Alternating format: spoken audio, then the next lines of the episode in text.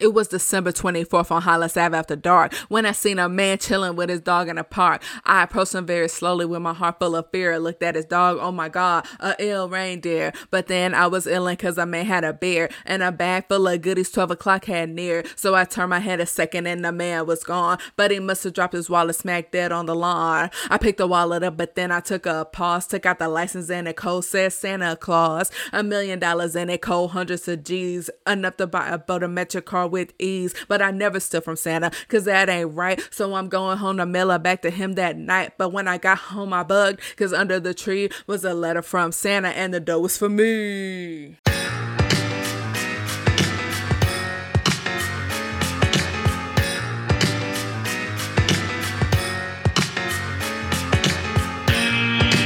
Welcome to Sup Media Reviews, the podcast that never needs spoiler alerts because it takes you back in time to relive the nostalgia of classic TV shows and films that you've probably already seen. I'm your host, Kiara, and each week I'll dive into the archives to bring you my take on movies and TV shows from at least 20 years ago. From cult classics to forgotten gems, I'll review them all and give my honest opinion on their impact and whether or not they still hold up today. Join me as we revisit the iconic characters, memorable moments, and timeless themes that made these shows and films so special. So take a break from adulting and get ready for a trip down memory lane with Sup Media Reviews. What's up, Home Slices? Thanks so much for tuning into Sup Media Reviews. I'm Kiara, and I'm stoked to review the 1988 action film that has us all asking, is it a Christmas movie? Today we're diving into Die Hard, featuring Bruce Willis as John McClane, Alan Rickman as Hans Gruber, aka Professor Snape, and Reginald VelJohnson as Sergeant Al Powell, aka Carl Winslow. The movie is based on the 1979 novel Nothing Lasts Forever by Roderick Thorp. Last year, everyone in my house watched all the Die Hard movies in order, but before then I had never seen them. And since I have limited experience with this movie, I figured I'd need a little help digging into this classic. So I invited my dad to join me. Say hi, Dad. Hey, Home Slices, what's happening? You may remember Dad from the reviews of Friday the 13th and Halloween. I'm really excited to have him here to share his perspective on this action film. So, here are a few fun facts about the movie. The costume department had 17 undershirts in various stages of degradation on hand for Bruce Willis. In 2007, Bruce Willis donated John McClane's undershirt to the Smithsonian Museum. Cool. That was pretty cool about the T-shirt. They call wife beaters. If you want to call it. oh God, the worst name for it. A, awful, awful name. Yes, that was. But that is the colloquial name, I guess you want to say. Mm-hmm. But uh, yeah, that's that's kind of cool because he was. It's kind of iconic. That'd be a cool costume if you you know you'd have to be. Uh, it'd be a, there's some stuff to go with that costume or some things you yeah. leave off without getting into too much. Yeah, yeah, that's true. Would you be barefoot too? I don't know. That's what I'm saying. I didn't want to give that away yet, but uh, yeah, uh, yeah, I guess you would be. Your feet would be all. Yeah. Uh. Anyway, let's go. Yeah. That, that, that's a good part of the story. okay, well, the second fun fact is that Alan Rickman, who plays Hans Gruber, nearly passed up on the role, which ended up being his first film role. He had only arrived in Hollywood two days earlier and was appalled by the idea of his first role being the villain in an action film.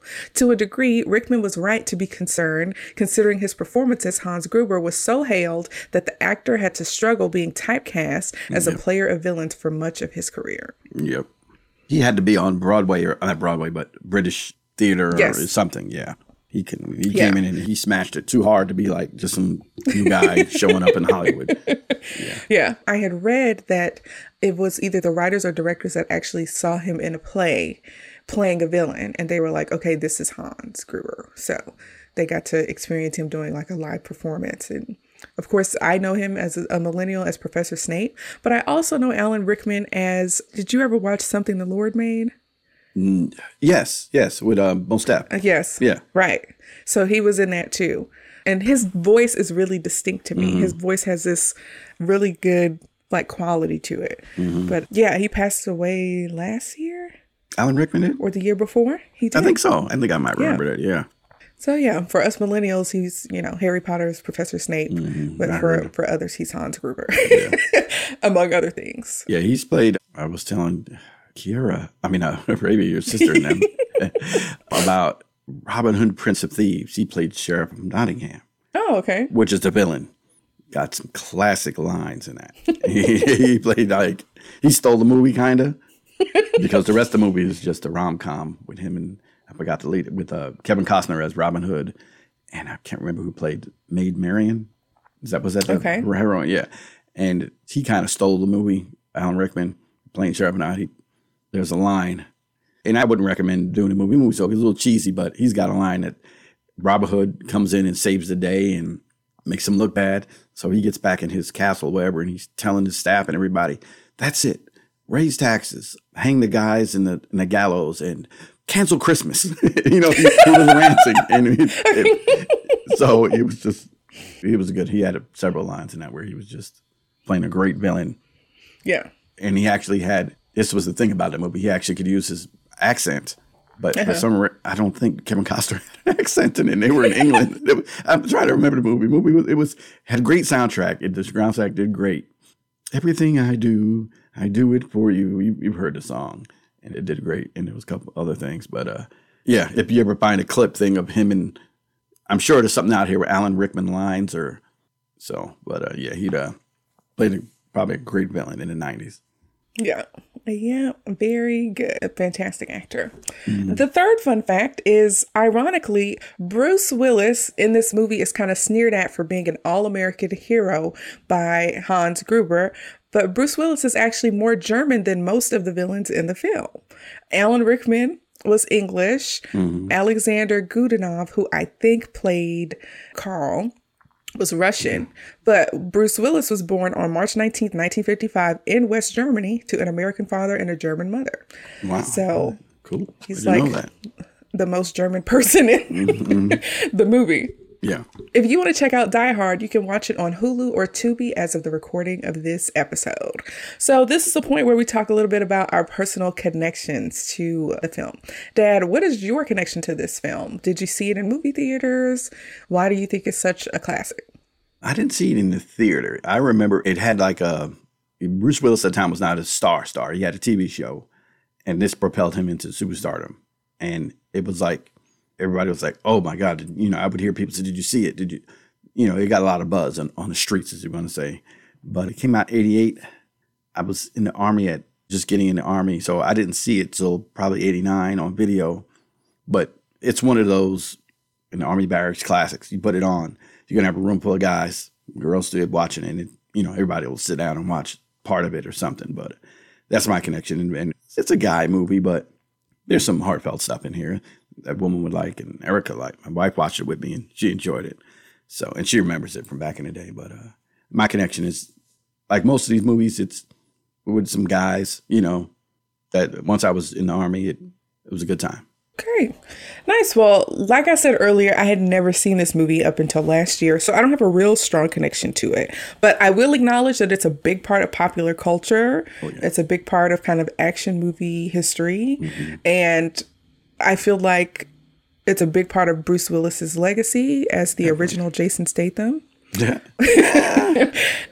okay, okay. Just an action star. It, he Yeah. When there was Arnold Schwarzenegger and Sylvester Stallone in the early '80s to the '90s, Bruce Willis came in with this and was able to get his, you know, it put him up there with the with them as far as an action star. Just- Yeah.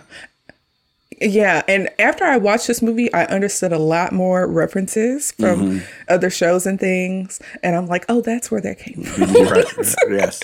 Yes. And I also understood the hype behind it. But I will also add that Bruce Willis to me comes off as like more of a regular type of guy. Right. And he makes the movie more relatable as opposed to like action stars like Arnold Schwarzenegger Yeah, he wasn't or buff. He wasn't real tall. right, was- right, or was- Sylvester Stallone. He was always balding. He always was Yes. balding because there was a TV show before that's called Moonlighting, and it was him and some woman whose name was Cybill Shepherd, blonde woman, and I can't Uh-huh. remember the premise. Was he a private eye or she was a private eye, and he was helping her, and he was a wisecracking cop or a private eye or something. He was pretty funny in it, but it was like an hour long show. It, it did pretty good, but it like that's where I first saw him, and he just popped on the scene then, and yeah, so yeah like I said, he's more relatable as a they show him as a dad and a husband slash ex husband and this. Yeah, I get you on that. Yeah. So I thought that was pretty cool. He just came off as like a regular guy who's, you know, was more attainable than an Arnold or Right, right, or you know Sylvester. right. There's some, especially Arnold. That there's some movies where the opening scene is him just being huge. you know, this it's, just okay. We're going to show you how huge he is, and then we're going to go from there. And, and then I used to be like, okay, thank you. I mean, yeah, he's huge. Yeah. Yep. Well, I'm excited for us to talk about this movie, so let's get into it. All right. All right, so it's the opening scene of the movie, and on Christmas Eve, New York City Police Department Detective John McClane arrives in Los Angeles, hoping to reconcile with his estranged wife Holly at a party held by her employer, the Nakatomi Corporation. There are a few things about this film that let you know it's from a different time period. John McClane is on a plane with a gun. and also, we flip over to the holiday party, and a pregnant lady is asking if it's okay to have an alcoholic beverage. Did you catch that? Yeah, that was. I was like, I, I heard that. I was like, maybe she was joking, but I don't know. That was a little weird. It was. It was. Mm-hmm. Yeah. But I do want to point out that while we, you know, get a glimpse of this holiday party, there is a young man there named Ellis who is flirting with Holly at work. Mm. It seems that he knows that her marriage is going through a hard time. Yeah. And he comes back a little bit later. We also see that John and Holly have two children and that she isn't referring to John as her husband anymore. Right. So we're able Now we got to go back a little bit. All right. Go So he goes to the when he gets off the plane, he's got a limo driver. Yeah, I'm getting Okay. there. Okay. Go ahead. Yeah. Yeah. But yeah, they're struggling in their marriage. That's a big part of the kind of like background exposition of what's happening in this film. We also see, I don't know if you picked up on this, Dad, that John is having a hard time keeping his eyes to himself when it comes to multiple ladies in the opening scene of this movie. There's like Oh, yeah, there uh, was- some weird eye contact he makes with the flight attendant. Yeah. Well, I think what some of this is is the California. They're doing the New York California thing, and he kind of alludes to that later on, where he goes, "Oh, yeah," and he's going to the airport, and somebody. I think that's the point they were trying to make. I don't know if he was being a, you know, just checking out the ladies, but I think they wanted to show the California difference or something, or him, or making show him he's from New York. He's not used to, you know, I don't say beautiful women, but you know, California women. That's an interesting take. Yeah. Okay, so John at this point is driven to Nakatomi Plaza by a limo driver named Argyle, a young, talkative black man. And during the ride to the plaza, we find out that the limo is decked out with the latest technology in 1988 and that he, he still lives in New York City despite his family now living LA. Right. He claims that his job as a cop in New York is what's keeping him in New York, but Argyle kind of calls his bluff and is like, "You didn't expect Holly to do as well as she's doing right now, and you thought she would come crawling back to you." Mm-hmm. yeah, and he he cops Yeah. to it basically. Yeah, he got, Yeah. yeah, yeah. Arg- like Argyle. I don't know if this movie started it, but an action movie, he didn't start it, but you usually have a, I guess, comic relief kind of guy, a fast talk, and usually it's somebody of some other ethnicity, black or Asian. If you think back to Indiana Jones, they had a little Asian kid and a fast talking kid or some kind of comic relief. And this guy was, he was it. You know, he wasn't a, a movie a lot, but uh, he had his parts. And and I always like this this kid as an actor. I thought I would see him later, but I've never mm-hmm. seen him again. I don't, if he's grown up and looked different, but yeah, there's always somebody that's you know going to be having you laughing. You know, you have a character like that. Yeah, I liked his character a lot as well. Also, during this drive, the limo driver plays "Christmas in Hollis" by Run DMC, Yeah, which I Fantastic. which I thought was pretty funny. yeah, that was pretty good. They're making it a point to know that it's Christmas time, which you don't really know until we get to the building. I don't think there was any was there anything else before that that indicated it was Christmas time. Well, they might have said it when they were talking for the holidays or something. I feel like at this point hmm. we know it's a holiday party Yeah, based on maybe the decor at the party. Well, yeah, before, but I'm saying before he's still in the car, and it, we did see the hall. That's right, we did see a scene from the. Okay, I got you. But they make a point to let you know, and I think a lot of this probably comes from the book because it all blends. It blends really well. You're like, okay, this is a fantastic story, and how it mm-hmm. comes together. Yeah, the story is actually mm-hmm. very good. Okay. As Argyle drops John off, he offers to wait for McClane in the garage and make arrangements for him based on if he's able to reconcile with Holly or not. So that's some good customer service. Right, right, right. Argyle gives John the number to the car phone in the car. Did at I don't know why car phones are so funny to me. your grandmother had one, and a little looked like it was like a little satchel. And that Mercedes your grandmother had, she had a little car phone profile. And you had to carry it around. It felt like oh, you carrying around a bomb. It was big enough to be. It was, it was, it was weird. a suspicious briefcase. Right, right. It wasn't huge, but it was big enough to be somebody. If you brought it out right now and you, you kept it close, and like, what is that? you wouldn't. They would not guess a phone. Nobody would be able to guess there's a phone in there. You can just think it's. It looked like what do you call that thing you use for snoring? What is that? Something you would put. Oh, CPAP. Yeah, it looked like a CPAP case or something like that when it's sealed up. But uh, yeah, That's interesting because I have so many questions about car phones. We don't have to get into it now, but it's like you had to pay for an additional line of service. How was it powered? Did you Yeah. charge it? the one grandma had was a cell phone. It was a cell phone, but it was a thing. It was kind of big, and you plugged it in the car, and and then it was expensive. She didn't keep it long. She didn't keep it up long, but like something like that in a limo, I don't know how they did that. I really, I mean, and you had to have the capability to transmit and receive, so it must have been special antenna. But uh, all the other stuff in the limo cracked me up too. He said, "I've got VHS, I've got a bar, and I got it." yeah, dude, it's a limo. It's supposed to have all that, but uh, but yeah, it was good to see the throwback stuff in there. That was pretty cool. Yeah, I thought that was nice. Well, the Nakatomi Plaza is a nice office building that's partially under construction and is where basically everything in this movie happens. So I found out that at the time of filming, the building was actually the headquarters of 20th Century Studios. So the studio could use one of its own buildings and didn't have to hold back on stunts and action sequences. I also read that they had to do most of the filming at night because the employees of 20th Century Studios were complaining about the noise. And it's like, yeah, y'all can we make but this is a workplace. Right, right. In your movie studio, you okay? Yeah, okay. Hilarious. yes. So at this point in the story, McClane tries to get settled in at the holiday party, and we can tell that he feels a little bit out of place and upset. And this is partially due to the fact that he realizes that his wife is not going by her married name. She's mm. using her maiden name, Gennaro, which is comes back a lot in this movie. Yeah, We also feel like he doesn't kind of fit into the corporate setting. of course not. And that's not the theme, but that's not a fish out of water, but he's just out of place, and he's mm-hmm. they're corporate and proper, and he's like, "Yeah, let's just get this done. He's not, you know, he wasn't an a hole about it, but he was, you know, Yeah. yeah. When he gets to the building, though, it, they make it a point. Did you like the technology? yes, the directory. yes, that was pretty hilarious. I, I hadn't seen it in a while, especially from the beginning. When I saw it, I said, "Oh wow, that is hilarious." and but when we saw it back in 88, 89, I was like, "Wow, that's pretty cool." Yeah, It's good stuff. yeah, Oh, yes. And also, by the time John gets there, people have already had too much to drink. right. Like, yeah, party's the party s- is way in effect. Right, Yes. yes. So John eventually gets greeted by Mr. Takagi, who is Holly's boss. Mm-hmm. And when he takes John to Holly's office, they find Ellis, the guy who has a little crush on Holly, doing coke on Holly's desk. right. And I'm like, what the heck is this? Just like you have a comic relief guy, you already got to have a jerk in the office that everybody's got to hate, but it's not a villain.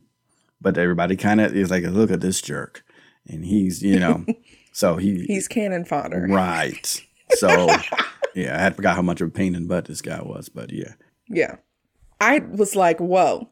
And Mr. Takagi kind of like low key is like, hey, this is Holly's policeman. yeah, yeah. Yeah, yeah, yeah, coke snipping dummy. Yeah. yep. But suddenly Holly comes into her office and we can see and feel the tension that they have, which is only made worse by Ellis being a condescending butthole to John. Right. Pointing out like, oh, Holly's doing so well here. you know, she did so well that she has a Rolex. Mhm, yeah. You know, Talk about the wine, yeah, be able to afford that. Yeah. He was being a, a butthole about that. Yeah. Briefly, John and Holly talk while he's changing clothes so he can get into something more appropriate for the party. And you can tell that they still love and miss each other. She invites him to stay over at the house with her and the mm. kids. And, you know, for a small moment, it looks like there's hope for them mm. until John brings up her last name mm. and using her maiden name, and they start arguing again. Right. I want to point out how awful the decor is in this little room. Yeah. So back in the day, people had big offices with bathrooms Mm. attached. And that may still exist somewhere, but I work in a corporate environment and Yeah. it's very much like everyone has a desk in an open space. People rarely have offices, and when they do, they're actually pretty small.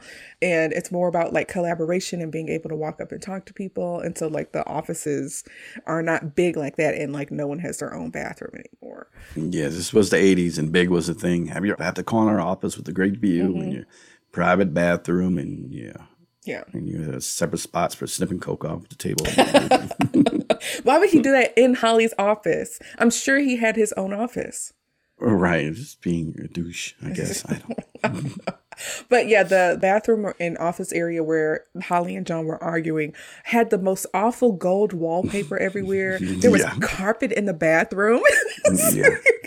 I think they were trying to show this is a company that's doing well, Mm-hmm. all the trappings of the financial success, and Mm-hmm. they were all. And you remember they said it's a celebration because they've had a great year. Right. And they've landed this, they've done that, and you can see they're celebrating. Everybody is like, "Hey, we're we're doing great. We're we're killing it." And, you know, yeah, Yeah. yeah, they were enjoying themselves. So, and it kind of builds up to be, you know, oh, you're gonna get taken down a notch. You know, Yeah. Mm-hmm. you know what I mean? Yeah, It's going to go down, and you're you're going to be, you know, not put back in your place, but you're going to be knocked down a few pegs. Right. So eventually Holly gets whisked away during this, you know, disagreement. Mm-hmm. And in a separate scene, we see a large delivery truck and a Mercedes pull up to the plaza. The guys in the Mercedes killed the security officer at the front desk quite easily. Mm-hmm. And Yeah. the dudes in the delivery truck get the signal to move. I do want to mm-hmm. point out that I will call this group basically the henchmen throughout this, Okay, henchmen. Okay, throughout this because they're not terrorists. They're not just you Right. know technically, but I get henchmen is cool. I like that one. yeah Yeah, and the music is iconic too. Mm-hmm. As soon as the truck comes, is when the movie sound, the score comes in, and it's when you hear that, you know, oh, that's how Die Hard. yeah It, it has that that military, but um, them, you know, coming in and so that you probably heard that somewhere. Somebody probably used it to show something, and you probably Are you talking about dun, dun, dun, dun, dun, dun, dun? No, not not an actual song. No, Okay. that's later. Okay, but the actual score, the actual, Okay. I don't know who the music guy was, but whoever did it was known, and this is his sound. I just know the sound, so but it was cool. And like with horror movies, also, you know, something's gonna happen. Here come the guys. Here come the Right. bad guys. So Yeah. I always thought that was right on time, and it was a good way to bring them in. Yeah, yeah, it's a good foreboding music. Right. So I want to point out also that one of the henchmen in the Mercedes is a black man named Theo. He's played by Clarence Gilyard Jr., who I recognize as Trivette from Walker, Texas Ranger. That's where he's, I knew his face, and that's the same time period. That's around the same. Okay, that's yeah, about right, Yeah, yeah, yeah. yeah. Okay, that's where he's from. Was he like the? He was also in? Top Gun, but in Walker, he was his partner. Okay, that's right. Yes. Okay, I knew I had seen him, and I didn't like him in, that either. But anyway, So my great grandfather loved Walker Texas Ranger, so I watched it so often when I was at his house as a mm. child. I watched it a little bit as an adult, like maybe one episode, and I was like, "This is awful." yeah, it was bad. I didn't like it back so then. I was like, this is going in. but yeah, when I looked him up, I found out that he died last year, almost like to this day, as of the day of this recording. Oh, I really? didn't. Yeah, I didn't realize that he had passed remember? away. 67, 66. Yeah. So I didn't know he had passed, but yeah, I remember seeing him a lot as a kid because we. He was so unlikable in this movie. Oh, he was so unlikable. Yeah. I hated him from the beginning. I was like, oh, I don't like this guy. Yeah. I know he's one of the villains, but I liked Hans Gruber. You know what I mean? But Yeah. I just didn't like this guy. Yeah, there was something about him that was like almost a little too silly. right. And it was a. That's part of it. Yeah. Yeah, yeah. But yeah, long story short, the tower ends up getting seized by a German radical named Hans Gruber, played by Alan mm-hmm. Rickman, and his heavily armed team. They're mm-hmm. probably 12 ish of them, I think. Yeah, I think so. Yeah. That's the number they said. Everyone in the tower is taking hostage except for McClane, who ends up managing to slip away because he was in that office getting dressed. Right. And I didn't realize how important it was that he was getting dressed because it explains why throughout the movie he is shoeless right. and Right. shirtless. Right. Yeah. So, and that he- becomes that becomes a whole theme. Yeah. Yes. Yeah. Oh, and also Argyle he's still there, but he's kind of mm. oblivious because he's in the parking garage enjoying all of the amenities in the limo. right, right, right. So they do a good job of keeping him. You know, before as soon as you forget about him, they throw him in there. He's on the phone Yeah. talking to a girl, and then he's what was he eating or watching a movie or something. And yeah, they keep throwing you, to, and it makes sense that he's still there because he's got a key point at the in, later in the film. Now I want to talk about the henchman a little bit. You already touched on the guy from Walker. What was his name in the show? In the movie, his name is Theo. Theo, yeah, him, and then you got Hans Gruber, who Alan Rickman. We talked about him. Now there is the long-haired Carl. He plays in a comedy, a movie with Tom Hanks and Shelley Long. One of my favorite comedies is about them building a house. And I'm blanking on the name of the Money Pit, Okay. and he plays an orchestra conductor. Okay. And Shelley Long is is a violinist or something. And he plays her ex boyfriend, and he's funny in that, and he has this accent. So it was weird. I think Punishment came out for to see him, and then and then you see him. He came in a lot of '90s movies as he can't hide his accent, so he's usually playing some kind of action mm-hmm. henchman or something. And then there's an Asian guy with the long hair. Okay. He was a staple throughout the 80s and 90s being in movies where they're either getting killed or doing some karate moves. So he was typecast, that guy. And then there's a guy, this is strictly for the people that might be listening, that are my age, if they are. A guy that takes the place of the front desk guy. Uh-huh. Remember, he puts on the jacket and everything. There's an artist called Huey Lewis. There's a band called Huey Lewis in the News. Uh-huh. That's he looks he looks like him, and it, it always bothered me. I said, he, "That's how can a henchman look like Huey Lewis?" and so every time I see him, I was like, and that's what our, oh Huey Lewis is about to get it. You know, Yeah. yeah. I don't remember his name, so I just meant it. And uh, there might have been a couple other henchmen that were would threw me off. Some of them were accented, and then there's some was like one guy was like a Italian mob guy talking. I'm like, I said, well, this is a strange group of guys. It is. that are- but I guess maybe once you, I don't know, maybe he was able to get them together by promise of big money, you know. Yeah. But uh, it was a strange group of guys. But for the most part, most of them were German, is what I, we figure out. Yes. All of them are, are pretty menacing. Most Mm-hmm. of them are over six feet tall. Another fun fact about the movie.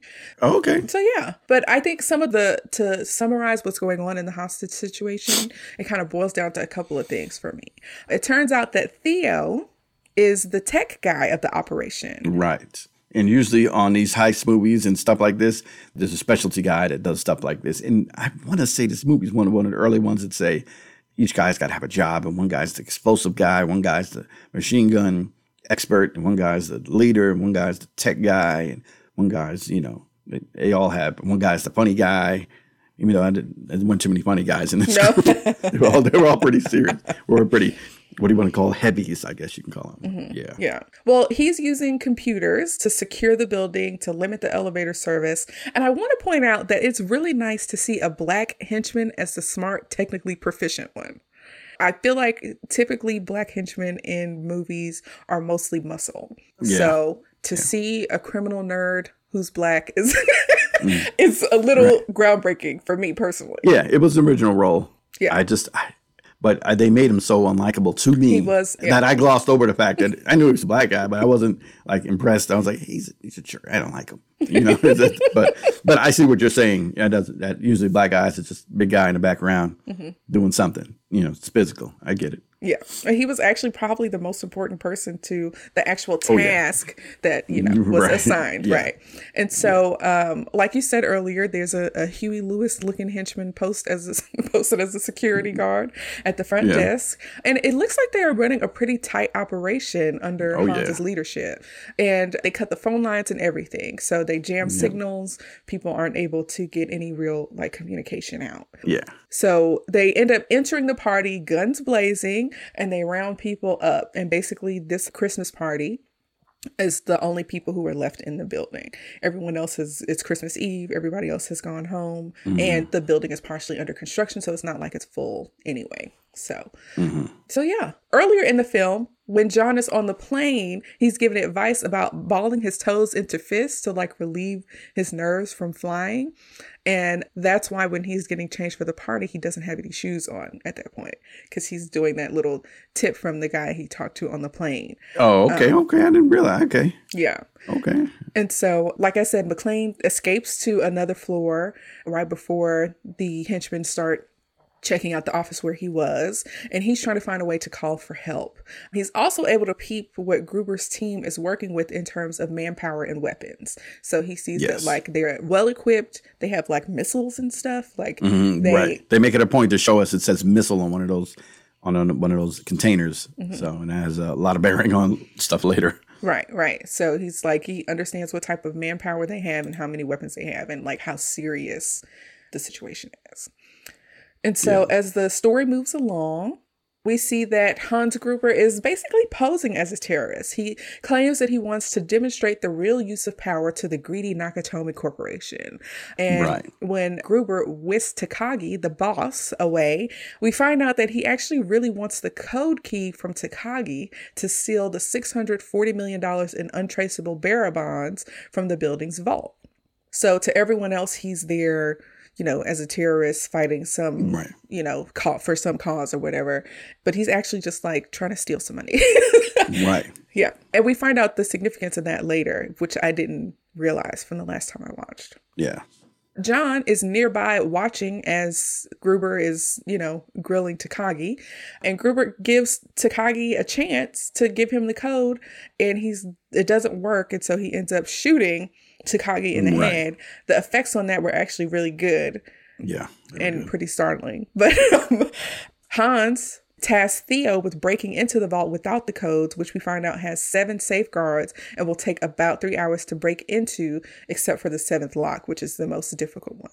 But Hans has a plan to take care of the seventh lock, and we find that out later. So John pulls the fire alarm to try to get some help to the building, but it also alerts the terrorists to the fact that there's somebody else here in this building.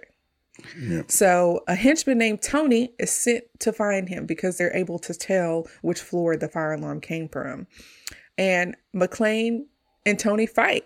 What do you think about the fight scenes in this movie? I guess this one in particular. They were pretty good, and it made it like he wasn't like a fighting expert, you know. Mm-hmm. And like we said before, he's never he's not a huge guy full of muscles, but I thought it was realistic enough that you're fighting for your life, so it's not straight karate moves and Mm-hmm. yah and kicks.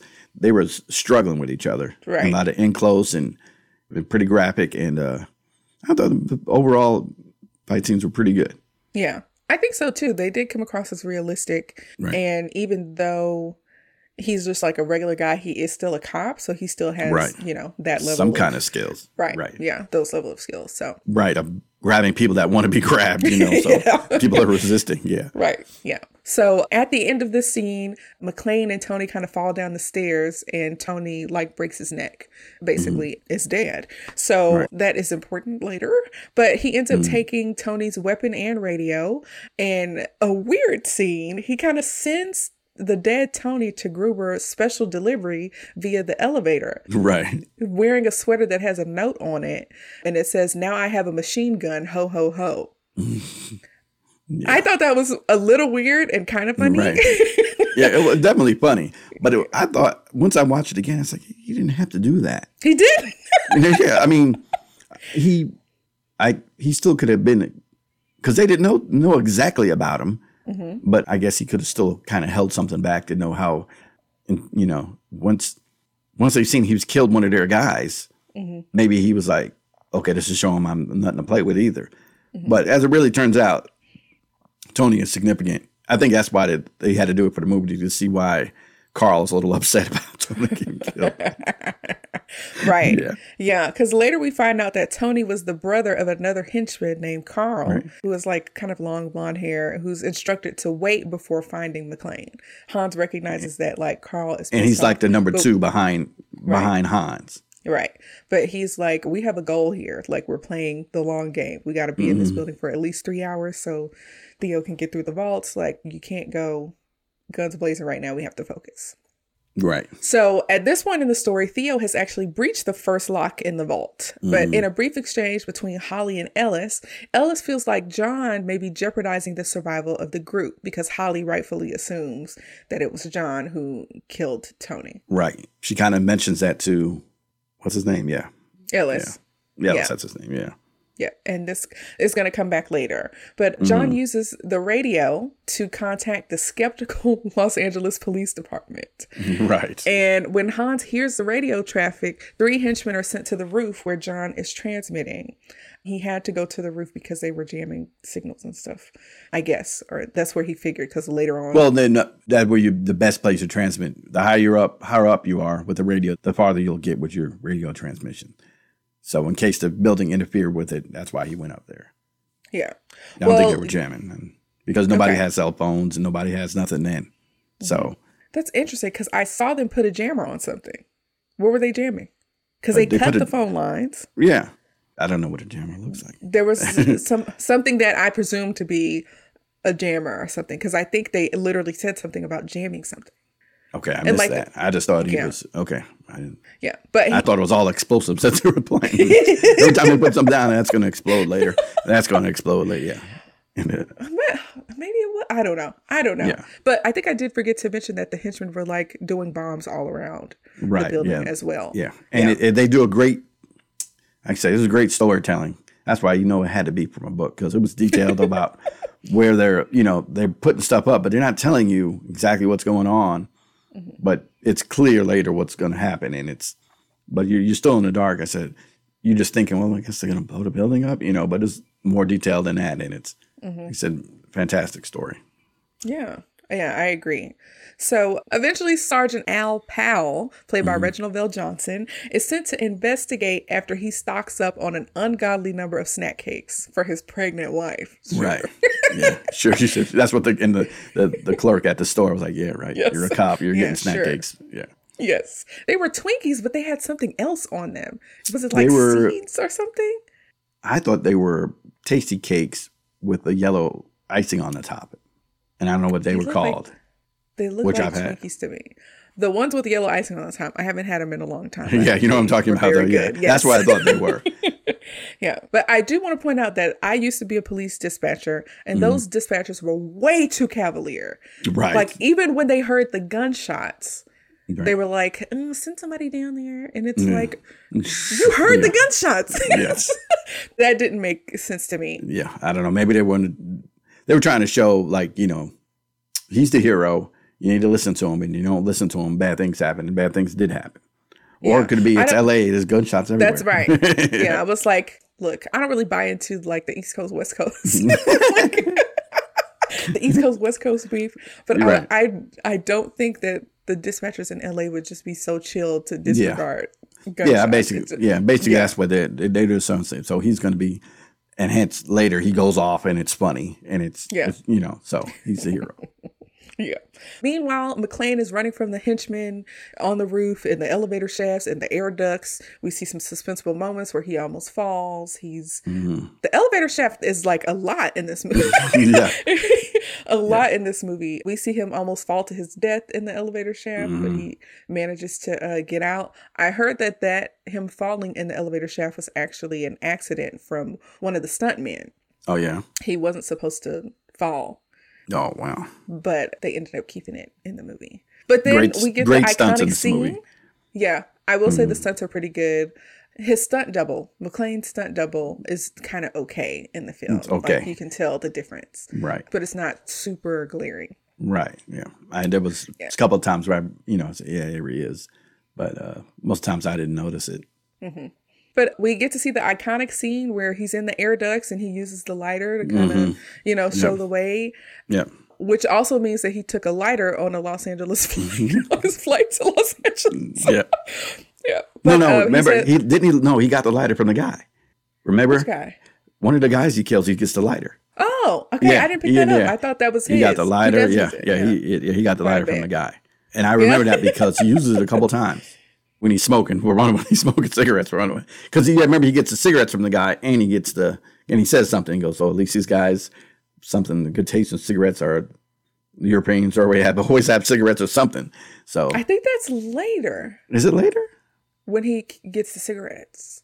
Okay, I don't know just- where he got the lighter from. Yeah, I don't, But, but, he uh, had it on him, and he, you know, got uses around. it to so he can see in the air ducts, and he says the iconic line, "Come out to the coast, we'll get have a few laughs." yeah. Yeah. At this point in the movie, I recognize that a lot of things he says in this movie is done in this weird kind of sing-songy Yeah. voice. Yeah. A and he I, that's a, a thing of his. He did that in that moonlighting show. Like I said, he was really snarky in that show, but he was pretty funny.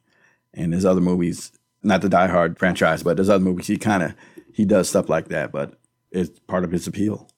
And he was, you know, he had like one liners. He can deliver them better than Arnold and Sylvester, you know. Oh so, yeah, because So they sound awful. right, right. So, but uh, I noticed also with the I didn't realize it with the lighter. That's how the guy when he looked down the elevator shaft, he didn't know where he was, and he hit the lighter, and he shows the little light coming from the air duct. I said, Right. oh, for a while, I was like, how do you keep finding him? You know, in this big building. yeah. But I said they're smart, and then you know there was clues. So that's another thing. These details can only come from a book, and it, a good I would think a good director and a good um, crew would be able to like, all right, that doesn't make sense. You they just keep finding them. You know, let's make sure they get these details in the story flow and make it. I mean, of course, it's unbelievable. It's but it's a story. But you got to you got to make it sense. Make sense somehow. Yeah. Right. I noticed that as well. And I was like, oh, that's how they found him. Yeah. Yeah. Yeah. Yep. So when Sergeant Powell, who is a bad driver, gets to the building, he talks to the fake security guard, but he doesn't really find anything suspicious, and he's low key over it. He's like, Right. "It's Christmas Eve. I want to go. Want to go home." Right. He actually was on his way home when Right. he got this call. So in the meantime, McClane ends up killing two more henchmen, and that's when he finds the cigarettes, I believe. Okay. But Powell is getting ready to leave the plaza until McClane, who's been trying to get the cops' attention, Mm-hmm. Yeah. throws a henchman out of the window onto Right. his police car. and so Powell, who's freaking out, is like backing up kind of erratically. Mm-hmm. The terrorists are shooting at him as he tries to get to safety. And he's able to request backup on the radio right before he has a pretty serious accident. He like backs Yeah, his car and it goes down that- off of a ledge. Yeah. yeah. I said the action is like I said, this was one of the best choreographed action movies that came along. And we were like, oh wow, that's pretty good. And the- no, the Yeah. fact you said they were shooting at him, okay. Wasn't just a guy with a gun shooting, there was a guy in a window with a big machine gun, which is Right. an M60 it looked like, and I know that in the military, and that that can do some damage. So he was panicking back. I, I think he did a great job. Not not getting killed here, but uh, yeah, that was a, that was when he goes over that. It's not a cliff, but it's just an embankment. I don't know what like you would a, call a it. big ledge, maybe eight feet, yeah. eight to ten feet Yeah. or something. Yeah, I know I had to hurt. As far as Yeah. even the stuntman or whoever. Yeah. But Powell, of course, is a little injured from this. Mm. But we learn at this point that Hans actually expected the police and needs them to carry out his plan. Mm-hmm. But just then, John calls Hans on the radio and taunts him while he recovers their bag of C4 and detonators. So, did you have any thoughts on the kills in this movie are not necessarily that notable to me, but with the one with him being under the table was kind Yeah. of funny to me. Yeah, that was funny. Yeah. And there were Yeah. and there was the guy was talking junk on top of it. I'm like, dude, what are you doing? Just shoot the whole table. You're I thought that was a little ridiculous. I mean, Yeah. and he he ends up shooting him through the table. So I'm like, you got a smaller Right. gun. What do you? You just you deserve to die. You're, you're you're a dumb henchman. So Yeah. But the one thing you noticed when you said he that uh, Powell got hurt. So you remember they were you know he was, he was bleeding a little bit from the head, but then it dis- it disappears. It Uh-huh. Yeah. disappeared later. I was like, I'm assuming he wipes it off. but I mean, he would still have a you know. No, that's right. No, no, no, that's right. Because when backup comes, Mm-hmm. one of the police officers wipes it off. right, but I, I Like would he starts administering first aid. But he get a bandage or would keep bleeding or something. I was like, eh, Oh, that's true. Yeah, I was like, I said, oh well. But yeah, it, the, Maybe he has a clotting disorder. okay. but yeah, the kills were stuff he does with the bodies was funny to me. Just throwing them out the window, put them in an elevator. It just, it was just kind of funny Yeah. to me. Yeah. But yeah, Hans and John have that conversation on the radio, and he actually recovers a bag of C4 and detonators off of one of the henchmen that he killed. Mm-hmm. And he also grabbed the cigarettes at this point. Okay. By now, John's tank top is completely brown and disgusting. yes. I kept looking at like the degradation of the of the tank top as time goes on, and I'm like, this is awful. What bothered me more than just he was just covered in dirt. That bothered me. His bare arms and stuff. I was like, ah, that's gotta, you know. But that's part of the thing. He's just he's in it. He's got no time to worry about no dirt or no shoes, no, you know. So that's the other problem I had with the movie. The first person he killed was Tony, and Tony had small feet, Mm-hmm. right? So he couldn't take Tony's shoes. He killed two more henchmen. Why didn't he try to take their shoes? I know some of them there was no time because there was more henchmen afoot. You know what I mean? There was more of them around. but I did. He, that's another thing. He never did try to get no more shoes, but I just thought most of them there just was no time for him to try to do that. I mean, he was sitting around having a conversation with Hans. He could have grabbed a shoe real quick when Yes. he grabbed the C4. I think his thing was if I can't grab it quick because I've just shot a guy, that means more henchmen are coming. I need to get out of this area. I just think you need. I don't. Like a lot of this, when rewatching it, I would like to read the book mm-hmm. just to see, you know, how it came together, and maybe some of these details will be, you know, explained in the book. yeah, that's possible. Yeah. But during this conversation with Hans and John, John mentions how he loved Roy Rogers. Mm-hmm. And I had to look that up. Yeah, I, I know the Like, name, and I know that? he was a cowboy in movies and all that. so- Right. Right. So yeah, he was a cowboy in movies. And at this point he also says the other iconic line for the movie, Yippee ki yay, motherfucker. yeah. Yep. Yep. And I'm I- like, yes, classic. It's hilarious. Yeah, classic. Yeah. It just he's got a like I said, he's got a way of delivering. Mm-hmm. And I was reading something the other day. There's a line in this movie that was improvised. I don't think it was that one. I'd have to go back and find it, but I think he improvised a couple of lines here. But uh, Yeah. I read that a, a number of lines were improvised in this Yeah. Mm-hmm. movie. There's a reason for that, but it's not coming to mind right now. In a weird side story in this movie, a reporter named Richard Thornburg Mm-hmm. is listening to the police scanner and hears about the shots fired at the Nakatomi Plaza. He appears to not be well respected or liked by the other people at the news station. yeah, but he's requesting for them to send a news crew down to the plaza to report on it. But eventually, Thornburg, who is played by William Atherton, who you might remember from Ghostbusters, gets permission to take a news truck. Mm. I feel like this man plays bad guys often. not just bad guys, but also very unlikable Yeah. sleazeball type of thing. Yeah. There's a movie I love him in, and he plays a great. He's not a villain. It's in a comedy. Is it Real Genius? It's an '80s. Yeah, Real Genius. Professor Jerry Hathaway. I'm looking it up now. He and it's it's a fun '80s movie that he's in, and it that came out in '85. In '85, so yeah, he he plays a real jerk in that, and he's really unlikable, and he's almost almost the same character. okay. Yeah, so it, it, and I'm sure there's other stuff. I'm looking him up. Oh boy, he was in some Yeah, heavyweight movies too. But uh, yeah, yeah, he's uh, very unlikable. Yes, he is. He finally does get permission to take a news truck down to the plaza. And by this time, Theo has actually broken through three of seven locks in the safe. So John and Powell start having this open conversation over the radio where John gives Sergeant Powell the lowdown on Hans's crew. There are nine of them left. Hans is eager to get the detonators back from John at this point. And so a SWAT team and Powell's boss named Chief Robinson arrives. And Robinson questions if McClane, who at this point is going by Roy, can be trusted. But Powell's instincts tells him that he can. Robinson is like a real butt in this movie. Right. However, he does make a few good points about like we don't know if McClane is one of the terrorists just playing games with us. But Powell, you know, like I said, his instincts are like, no, I think I can trust this guy. And he also is under the impression that he's a cop based on some of the things that he mm-hmm. said. So already there's this power struggle between Powell and Now, um, the Chief Robinson is famous for movie being the teacher in The Breakfast Club. was he? Oh, He was the guy. He was the guy that had to watch them in the Okay. library. I don't yeah, know why I felt like he looked a little different. Okay. yeah, that was him. And uh, Okay. But once you hear him talk, you should be like, yeah, he was the jerk. So he's one of those jerk actors, also. Yeah. this movie's full of them. Yeah. So at this point, Holly becomes an ambassador for the rest of the group and she starts asking for some concessions for the hostages. Mm-hmm. And we also see that they're using her office as kind of like Hans's headquarters.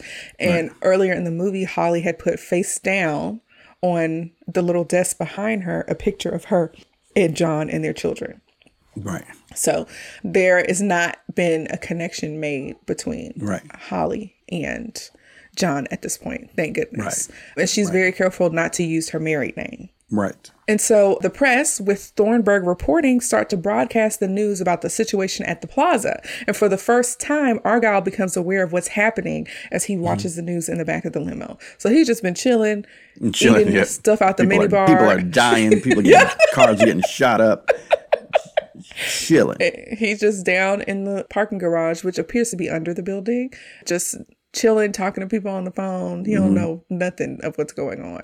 So he learns also that CB communication is the only form of viable communication, and he turns on the limo CB radio so that he can keep up with what's going on. Yeah. Okay, so in this next scene, the chief decides to send in the SWAT team in an attempt to storm the building against Powell's wishes. Because Powell is like, uh, based on like what I know about what McClane has told me. And I almost got blown away. I Right. got big machine guns, and they're organized. And this is another '80s thing about action movies. There's always some dumb cop that's trying Yep. to be the, the hero that doesn't know who's going to go in there, guns ablazing. Yeah. The chief makes an interesting point because he's saying, like, I don't really believe this intel Mm. because these so called terrorists haven't checked off any of the things on the terrorist checklist. Like, they haven't Right. made any demands. They haven't. You're even. Right, right. so he assumes that the info that John is giving them is phony. And so the SWAT team goes in, but the henchmen are really ready. The building is extra locked down. Theo is using security cameras as their eyes, and they assault the mess out of the SWAT team with instruction from Hans to only wound them, which I thought was pretty interesting. Yeah. Why did you think he only wanted them wounded? I guess he still wanted it, them not to all out retaliate with all kinds of stuff. Maybe I don't know. Maybe you know want the cops to overreact. You're killing our guys. Maybe, but then when they retaliate with the, the armored The tank? Mm-hmm. vehicle, yeah, I don't think those people were injured inside there. I think they were dead. I think so too. I was like, okay, don't kill the SWAT team, but if they come at you with the tank, all bets are off. I'd like, right, right. And then But- he said, "Hit it again." And I was like, "Okay." Yeah. When the police send in that RV, the henchmen rush to like assemble this missile launcher. They destroy the tank, Right. and John starts to get a little frantic when Hans requests that they shoot it again. Shoot again. Now there's a joke in there that you even said it. I don't know if you caught it. What does RV stand for? Recreational, big. Right, but that's not what it was. That was Theo being funny. So it's an armored Oh, okay. vehicle. Uh, Yeah. Okay. Some people uh, AV will call it an AV. Some people call it a tank or you know in military terms and stuff like that. But he was being funny when he says RV. Okay. And another thing I found funny, this is just funny to me, when they're trying to hurry and get the missile thing together. Mm-hmm. And they're, so I know I was in Germany, so I know a few words, and Schnell is hurry quick. So Mm-hmm. they keep yelling at, and my wife was like, I was yelling that just to yell it while the movie was Schnell, Schnell, go, Schnell. and my, my wife goes, what is wrong with you? I'm like, it, it's just something in me. I just, I just know this part. And I, it, it just tickles me. And then early in the movie, when they were first getting in the building, they're going leaks, Rex, which is left and right. The guy's trying to figure out. I guess they had the building memorized from floor plans, and he's trying to remember where to go. And there's just a few German words I pick up here and there, and those were a couple of them I just got a kick out of just because I knew them. And then Nice. I and I remember them. They just trigger a little something in me occasionally. yes, you're like a, a sleeper agent. So. I have never yelled Schnell. I have never yelled Schnell to you, Kiara, when we're going somewhere and we're trying to hurry up. I don't, that doesn't ring a bell yell. I wouldn't yell it at you like Yes. that, but I mean, I might say Schnell, Schnell, and Mach Schnell is very fast, I believe. So yeah, like going yeah. going Mach five. Yeah, Yeah, I think that's right. Where to get that from? yeah. Go ahead. Well, I don't remember you saying Schnell to me before. It doesn't. It's not ringing any bells right now. Definitely your younger brothers and sisters. I Uh, that's probably that's probably right. this is interesting. Powell recognizes that he's like two steps ahead of the rest of everyone else because of the hmm. intel he's got from John. Like mm-hmm. he already recognizes, oh hey, they're shooting out the lights. They're you know he's like these guys are more well equipped than we think they are. You can't just send in a team thinking that you're going to put an end to this. So while this is happening, Argyle actually recognizes that he is trapped inside of the building's garage. He can't leave because all Right. the gates are down and he's a little frantic. I want to know how much gas was in this limo because he basically had the car turned on the whole time. yeah, but with a Yeah. limo is limos have a larger gas tank, and also he was just idling most of the time, so he, as long as he wasn't driving. But Yeah. yeah, I've got a picture of him older, and he looks like not Judge Joe. Who's Judge Joe Brown? Who was the other judge? Other black judge with glasses. Uh, Mathis? Yes, he looks like him now. There's a Yeah, up, I see the picture on IMDb. Yeah, Yeah, he like- does. he does. but look yeah. like. And once again, I like how they keep him involved, and you know, don't forget about him. Right. I read that some of the other kind of B characters got more screen time because Bruce Willis was filming another movie. Oh, And so some of the B characters got more developed because, you know, he couldn't be in every scene. Right. I'm trying to remember what movie that was. It might have been a TV show too, because I want to say that TV show was around that same time, uh, Moonlighting. Yeah, you're right. It was Moonlighting. Yeah, that's what I thought. Yeah, because it was still on air and doing well. But I think he had to abandon it because his film career took off. So he wasn't Moonlighting anymore? Yeah, he, Moonlighting ending in '89, and I want to say I don't think it it was still doing well, and I think he had to make a choice. Now the weird thing about Bruce Willis is he had a weird music career. He had like music, Music? videos, and yeah, he was singing, and it was like rock stuff where he wasn't like you know he wasn't Okay. belting out notes or nothing, but he was like keeping out, and it, it was just cheesy '80s stuff and cheesy '80s band. It was awful, but it, I didn't know he had a music career at all. yeah, yeah, it was really short and it was it was really awful. But I just, I just thought it was a, you know a fun time to. That's right. Blind Date was before this. That's right. Blind Date is hilarious. It's like a rom com kind of movie. Mm-hmm. And he had that's right. He got Moonlighting first. I mean, he had other stuff he's had bit parts in, but Moonlighting was 85 and then Blind Date was 87 and this was 88. Yeah, Blind Date. That's worth a watch if you want to have an 80s laugh and Kim Basinger is in that. Okay. And she's she's crazy in that. It's a funny movie. but there's I guess you can call it action comedy. Action rom com. But yeah. Worth a watch if you know. I'm to check it out. So yeah, at this point, the officers are kind of getting whooped on by the terrorists. So Yeah. John becomes worried that more officers will be killed or injured. So he steps into action. And so McClane throws some of the C4 that he found down an elevator shaft, which causes an explosion that kills two more of the terrorists and ends the, you know, assault between Right. the SWAT team and the terrorists. Did you think that was a little reckless? Did you think that was a little reckless of him? I don't think so because all the hostages were up on a higher floor. Yeah. You mean, are, like, are you saying like it might have hurt the integrity of the building and caused Right, to 'cause crash? they all- I think they that's all possible. Yeah, I just was Yeah. like, wow. And uh, C4 is pretty heavy duty, and you saw it shook the whole thing. So Yeah. I was like, wow, that's a little much, but it did calm everything down. Weirdly enough, Yeah, yeah. it didn't start a fire No, because the building wasn't on fire. Yeah, so I was like, Right. There was a couple of things that could have went really bad. Yes, I, So- I agree. so, but yeah, it was maybe it was pretty reckless. Yeah. yeah, but it was great action.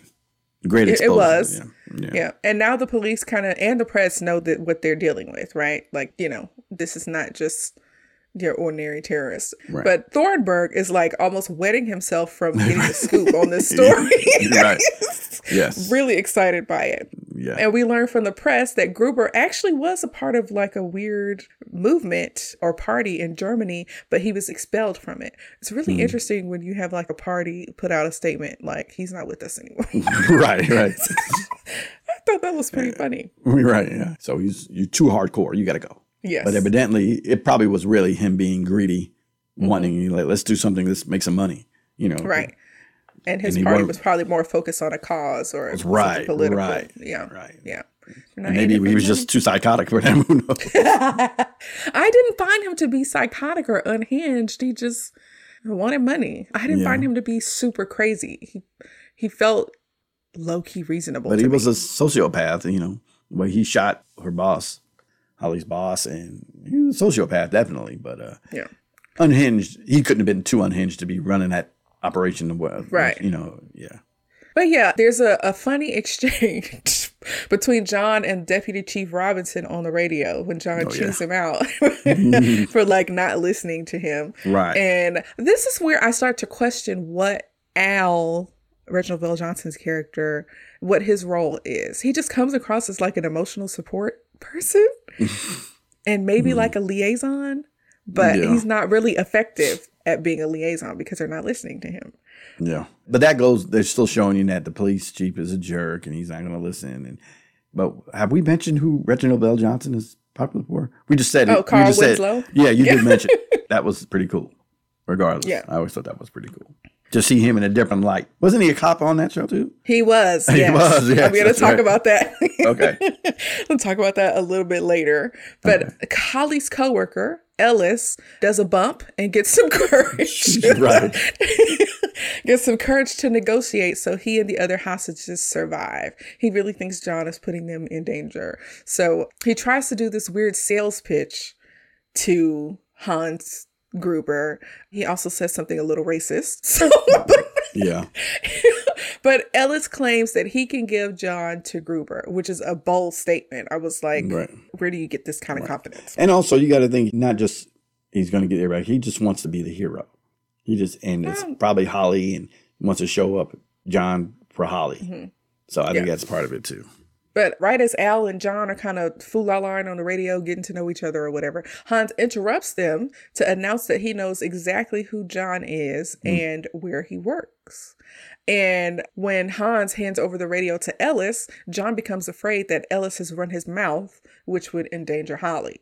Mhm. But interestingly enough, Ellis claims that John was his guest and that they go way back. So Right. for now, Holly is safe. Right. But when Ellis I forgot that part. I forgot that he had switched it up. I was, I was like, well, he's just going to tell. And I said, oh, yeah, he doesn't say that.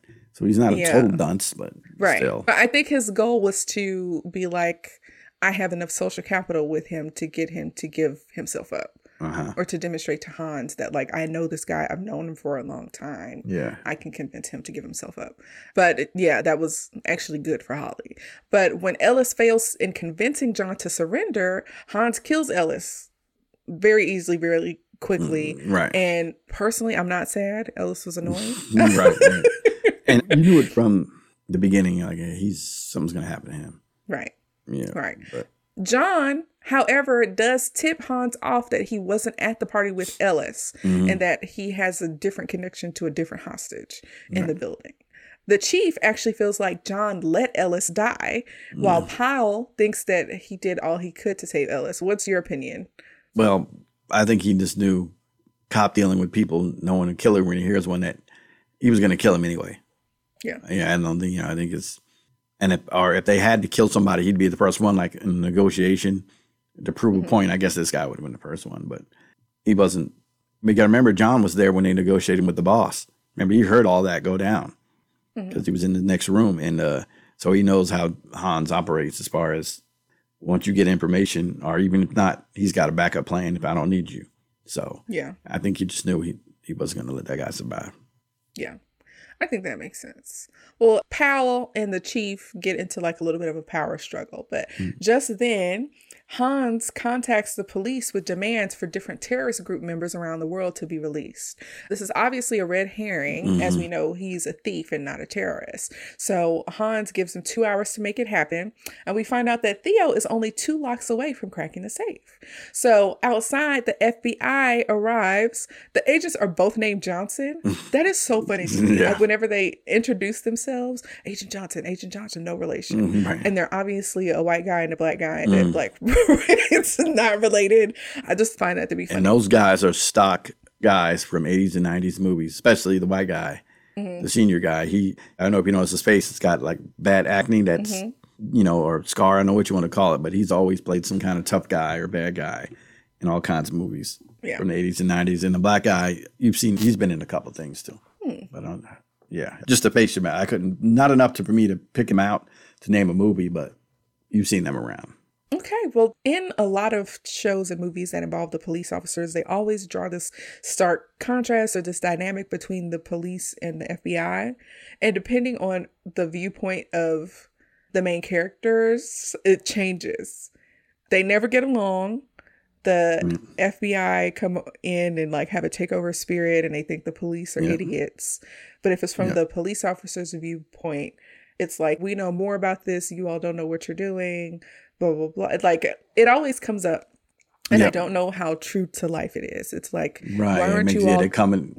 collaborating as opposed to Right. this weird And I watch police shows, and then when the feds come in, they, they they're going to do it their way. They think they're better. They got more resources, and Right. But it it's all like you said that always seems to be the case. Yes. But while checking the explosives on the roof, Gruber actually comes across McClane and pretends to be an escaped hostage with an awful American accent. What did you think about him changing his accent? His accent was pretty bad. Yeah, I didn't like It it. was pretty bad. I didn't like it either. But that's a great. And since this movie, people that's happened. This movie started the terrorist or the bad guy impersonating the just a victim. I think I don't remember before this, but it's a great little twist. I liked it. I was mm-hmm. like, the accent was horrible, but yeah, I, I liked the idea, but just the accent was for me. It would oh it ugh, I yeah. never did like it. well, yeah, McClane and Gruber talk with each other, and I feel like their dialogue is really interesting. Mm-hmm. It's almost like a cat and mouse if both of them were cats and both of them were mice. Right. Something about it also comes across as I'm not going to say this right, and I'm, I don't think I have the right words to verbalize it. Something about it comes across as this weird, almost flirtatious kind of talk, but not in a romantic sense. In okay. like this way of like, I guess flirting with danger, that kind of that yeah. kind of sense. Something about it, like the lighting is low, the way they're looking at each other. It's hard to right. describe. It's like I said, it's cat and mouse would probably be the best way to describe it. Yeah, right. Yeah. But John feels uneasy and he knows something is up, but he decides to give Hans a gun and he's like, you know, hey, use this if we come across some bad guys. Mm. Hans basically immediately turns on John. Mm-hmm. Hans attempts to shoot McClane from behind, but he finds that the weapon is unloaded, obviously, and is saved only by the intervention of the other terrorists who he's called to come and, you know, get him. Right. Now, there's part of this makes sense and part of it confused me he asked the guy his name, and he said, "My name is Bill Clay." And McClane looks on the the building roster and see a William Clay. So I'm not sure. Did that tip him off, or that made him think he was legit? That is a little confusing to me as well because yeah. they made a, a point to look at it. I think the problem was is that Bill Clay was on the 29th floor and the party was on the 30th, so he was not supposed to. So maybe it was another company. Right. Right. So we believe that tipped him off. I so think so. McClane said, "Oh, he just pulled that off that board right there." Probably. Because at first I thought it was real smooth.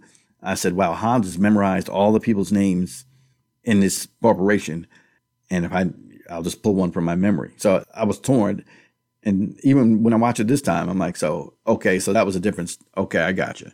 So he just pulled that off of there, and that's what chipped John off. Because I don't know why I thought later in the movie he would say, or at the end of that, he would say, well, you were good, but your act, you know, I thought he revealed what what made him know he wasn't who he said he was, but mm-hmm. it never happened. So I said, I don't. Yeah, it's been a while that since I've seen a it. A little so. bit confusing because if it is the Nakatomi Plaza, then anyone in the building works for that company probably. So right, so I don't know. Still been yeah. an employee, just working. Right, right. So I'm. Yeah.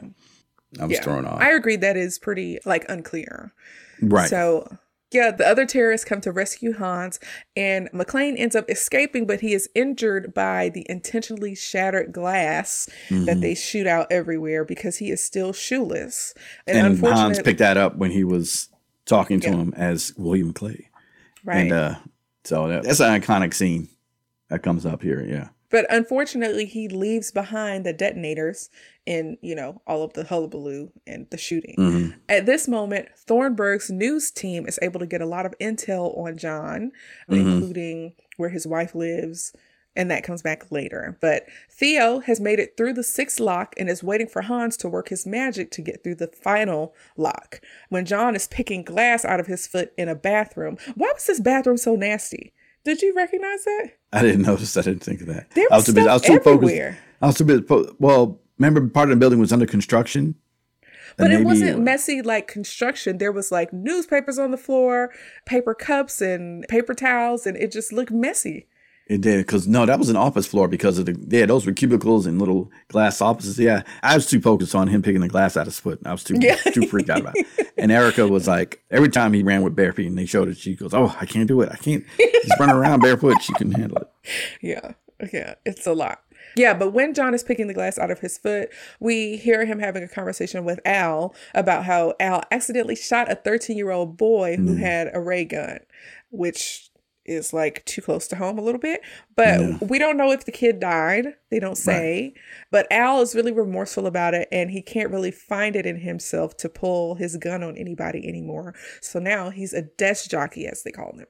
Right. So the FBI at this point orders the power to be shut off to the building, which, as Gruber has anticipated, disables the final vault lock so the team can collect the bonds that they were after. Right. Which was pretty ingenious. If, you know, I, I still, great story how they all pulled together and you had a little mystery Yeah. of that, and then you had the little backstory with Powell, which was good, which made a little sense on how he was. You know, it made sense on how he was at. You know, he had little. You can see he was a sergeant. He had sergeant stripes, but you didn't get the sense he was like the, str- on the street all the time. So this backed up all of that, and I, I thought that tied together really well. Yeah, I thought that was pretty good. But at this point, the tank top has basically melted off, and Bruce Willis is totally shirtless. So right, the right. tank top is gone. Um, the FBI ends up claiming that they agreed to Gruber's demands for a helicopter, intending to send a gunship or gunship helicopters to eliminate the group once they get to the roof. But Hans intends to blow up the roof when the helicopters arrive, which is also a part of the plan. Yeah, and remember John goes and goes, "Why was Hans up here?" And he goes back and sees the whole thing wired, and then you get the whole. I love how that's a reveal. You know, like, Yeah. oh wow, that's what they were doing. Oh man, they're Yeah. gonna kill all those people. You know, and then you think, well, how are they going to get out of there? And then you find out a little later, so it's, it's pretty good. Right. So yeah, McClane ends up sending a message to Holly through Powell about how he should have been more supportive when she had her career change and that she's the best thing that's ever happened to him and that he apologizes for being a butt or whatever. Mhm, right. And so at this point, Thornburg is at Holly's house threatening the maid with deportation if he can't talk to John and Holly's kids. And I was like, this man is awful. right, right. He's really, really, real piece of work. He was. Yeah, he's awful. But like you said, McClane realizes that Gruber has plans to blow the roof and kill the hostages and to uh, fake his team's deaths. So Carl, who is enraged by the death of his brother Tony, attacks McClane right as he's about to tell the cops about the explosives on the roof. So he doesn't really get the message out, just that there's a double cross and they don't know what that means. So Yeah. John and Carl end up fighting. And while that's happening, Hans sees the newscast showing Holly and John's daughter asking for her parents to come home. Mm-hmm. And now Hans realizes that Holly is John's wife and Mm. she's now a bargaining chip. Right. And Holly sees this too. Yes, Holly does Yeah. see it as well. Yeah. Everyone sees it because Mm-hmm. it's on a, a TV in the office. So the hostages end up getting taken to the roof while Gruber keeps Holly with him. Mm. Somehow her shirt eventually kind of pops open, which is ridiculous. I don't know if you noticed that. I didn't notice. Oh, we did have our gratuitous 80s nudity when they first got there, and a guy and a girl went out of office. And they always, Yes. I said, you got, in the 80s, you always had, you know, it was rated R, it's going to be rated R anyway. Let's put some boobs Yeah. in it. Yeah, there was also a poster that was up Yeah. in a nude poster or a Right. topless poster. but that also was um, also for like a Hansel and Gretel thing for him almost. And he went out a different way when he was coming back and he was, where am I at? Oh, nude poster. And he touched it like, Yeah. he goes, okay, good. Thanks, girl. Or whatever. He says something or he acknowledges it. And I think that's what it was really there for. To, he knew, okay, I, this is where I'm at. Okay, I can go Mm-hmm. this way. Yeah. So, but 80s movies, you know, as a young man, I didn't hate it, but they always said, you're going to get some boobs. Yep. Mm-hmm. yep, I see that. So Carl ends up shooting John in the shoulder, which I did not remember.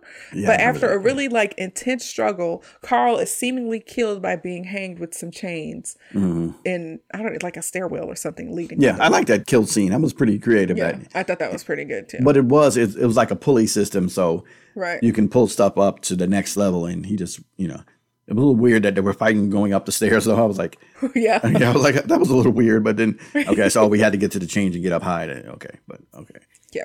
But McClane ends up going back to the roof and driving the hostages from the roof using a gun. Unfortunately, that kind of makes the people in the helicopters think that he's one of Shooting. the terrorists. right? Which, because he is during terrorist things. So I don't know what he expected.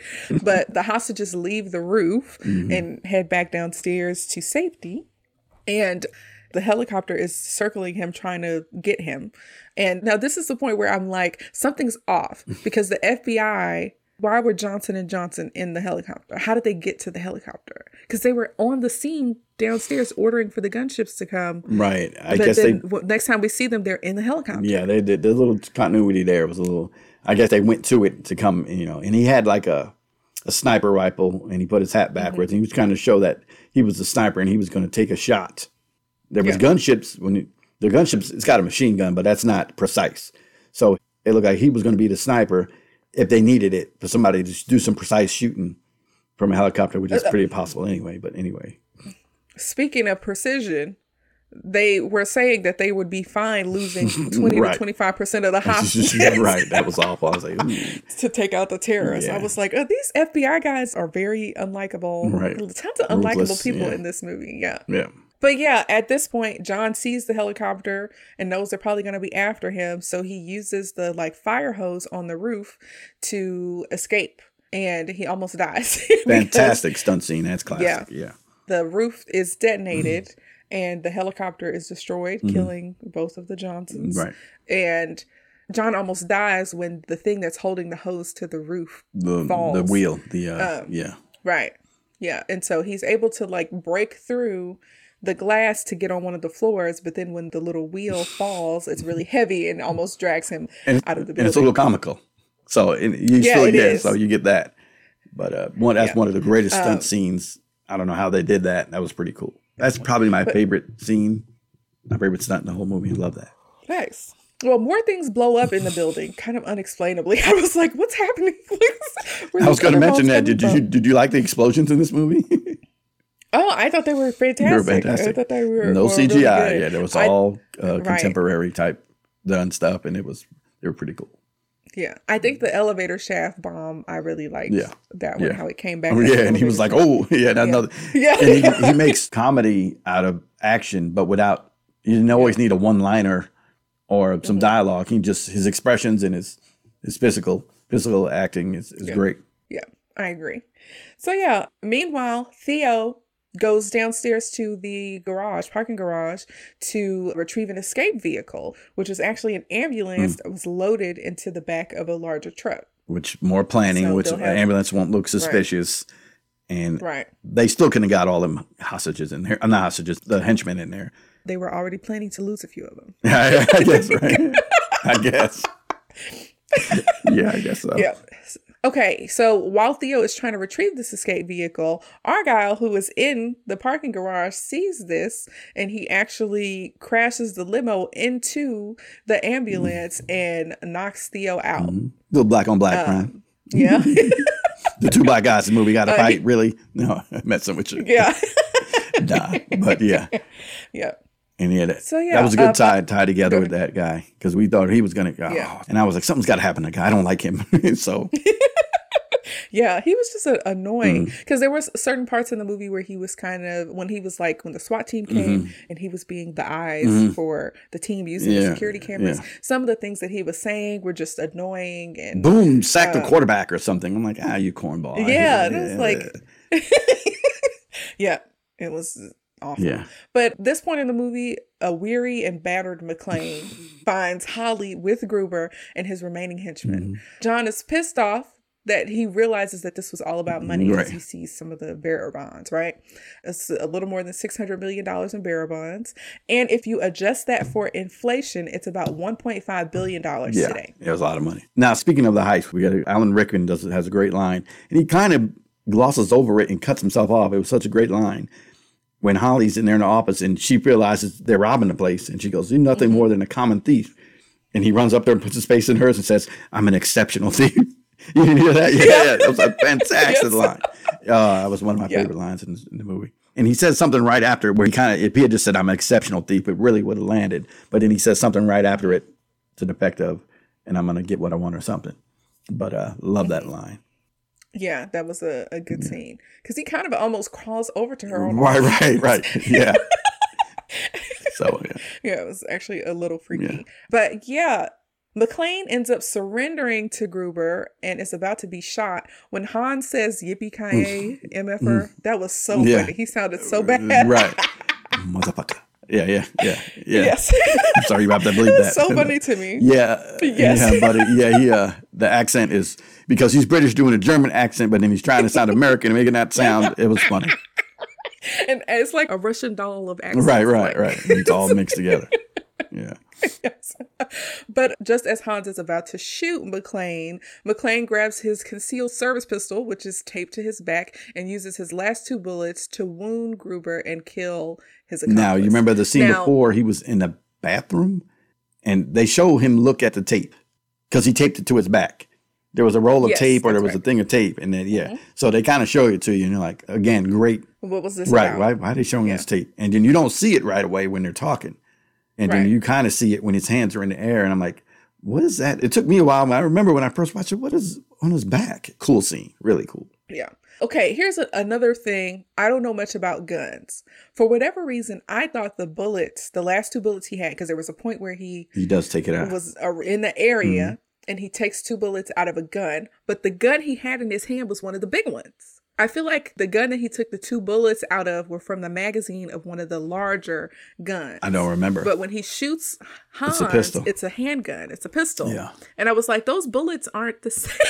now, some of them might be interchangeable. If it's a nine millimeter, I'm not that familiar with guns where it could be. Some machine guns, uh, the pipe or shoot nine millimeters. So, and most likely the handgun was nine millimeters. So maybe, but I don't remember him switching. You know, if that was, I don't really remember there's two bullets left. I remember him looking at magazines throughout, be like, oh, how many bullets I got left? But, but I'm not sure. Good question. Yeah, I don't know. But anyways, he grabs his service pistol and he shoots Gruber. Gruber kind of falls backwards through a window, but instead of just falling to his death, he's actually still holding on to Holly and he's holding on to her wrist where her Rolex hmm. is. And I really didn't realize the significance of that until I just watched it this time. I said, okay, this is the Rolex was brought up earlier, and it, you know, it's kind of a something you notice later. Yeah. But McClane ends up unclasping the watch Mm-hmm. and Gruber falls to his death. His expression is very, Priceless. yeah. But he, you know, falls to his death there on what, 31st ish floor?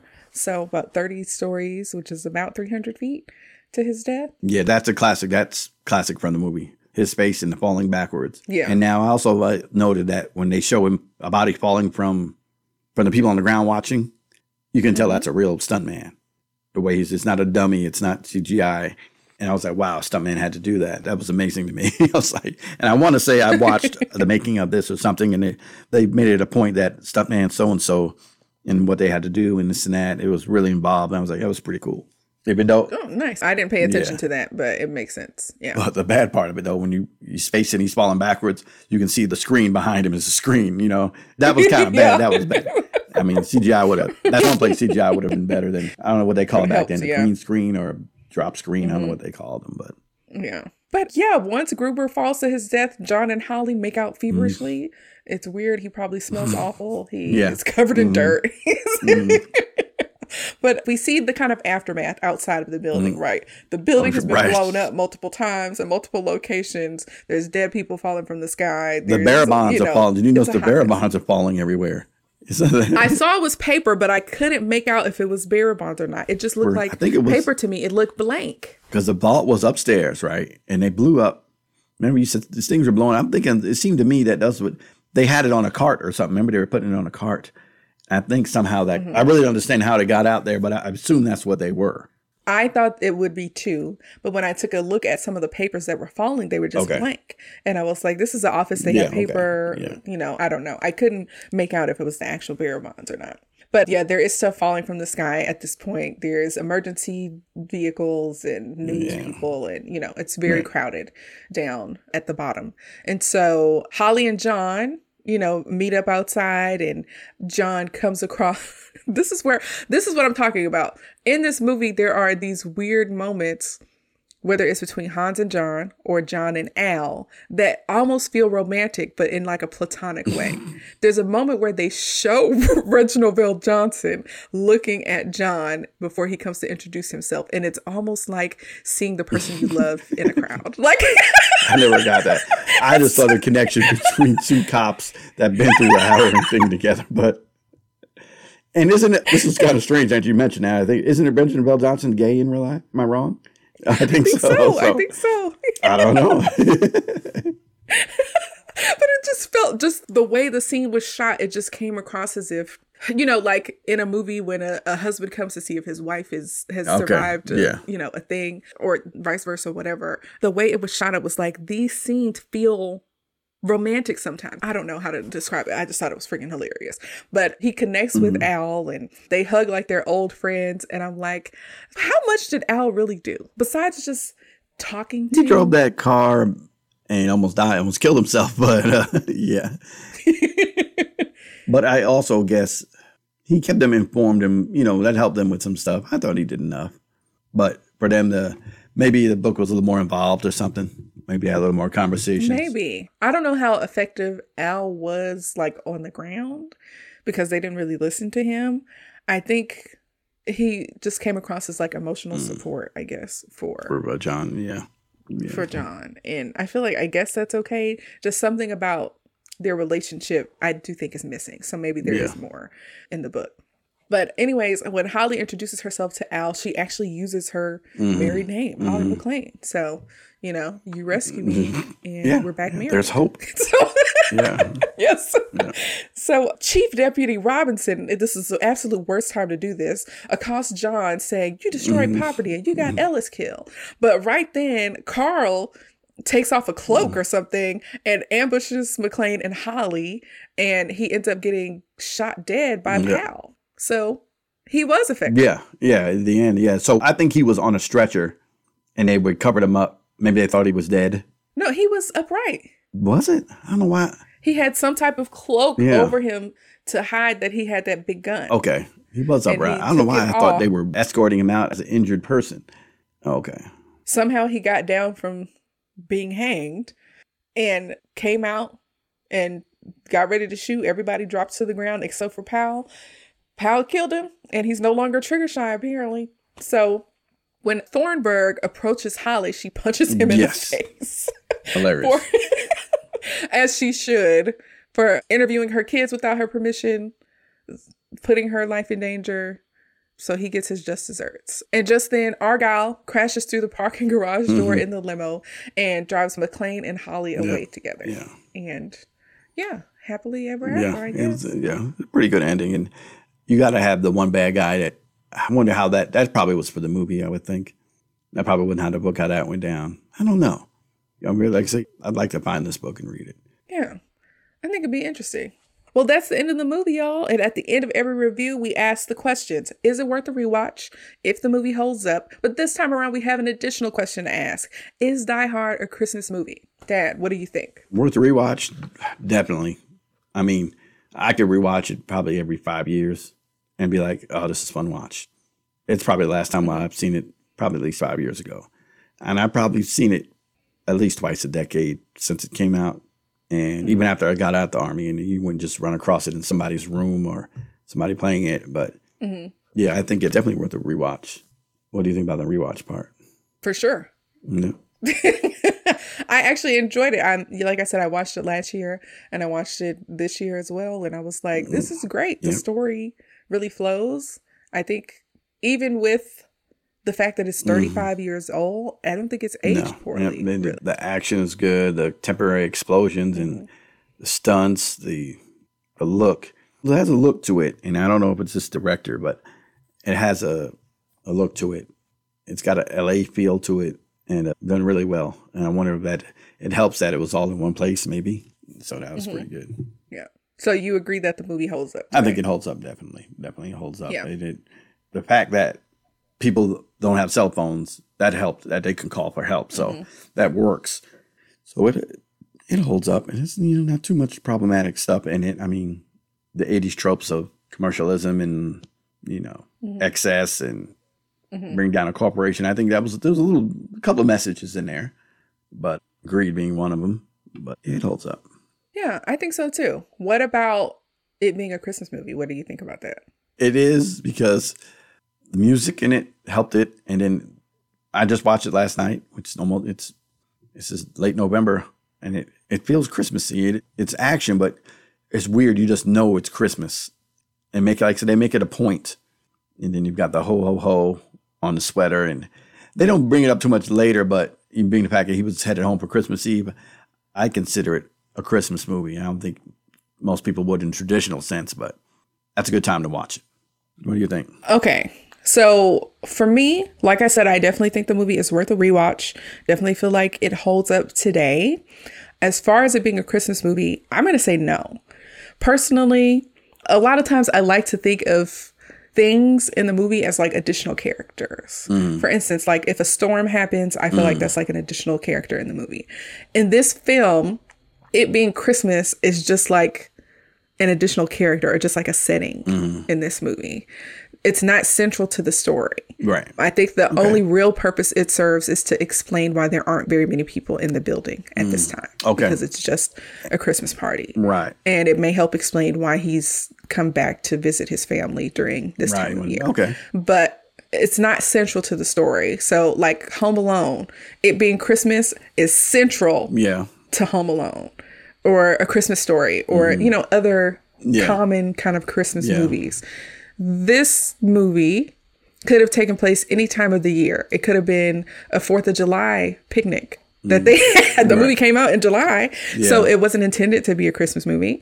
And it could have been any other holiday. It could have been mm-hmm. like a, a little Thanksgiving party that they had. To me, because it's not central to the story, it's just like a little element that helps explain a few things. It could have been New Year's. Yeah. Like they could have been having a, a New Year's Eve party. It's it could have been any time. other time. Yeah. Yeah. Yeah. It still would explain why he would come to visit family, you know, during New Year's. It Yeah. would explain why there weren't very many people in the building. Yeah. I think you could set this around any other holiday and it would be just as impactful. And what makes me think it because when they replay it, it's around Christmas too. So they kind of force it on you when it would come on TV. Mm-hmm.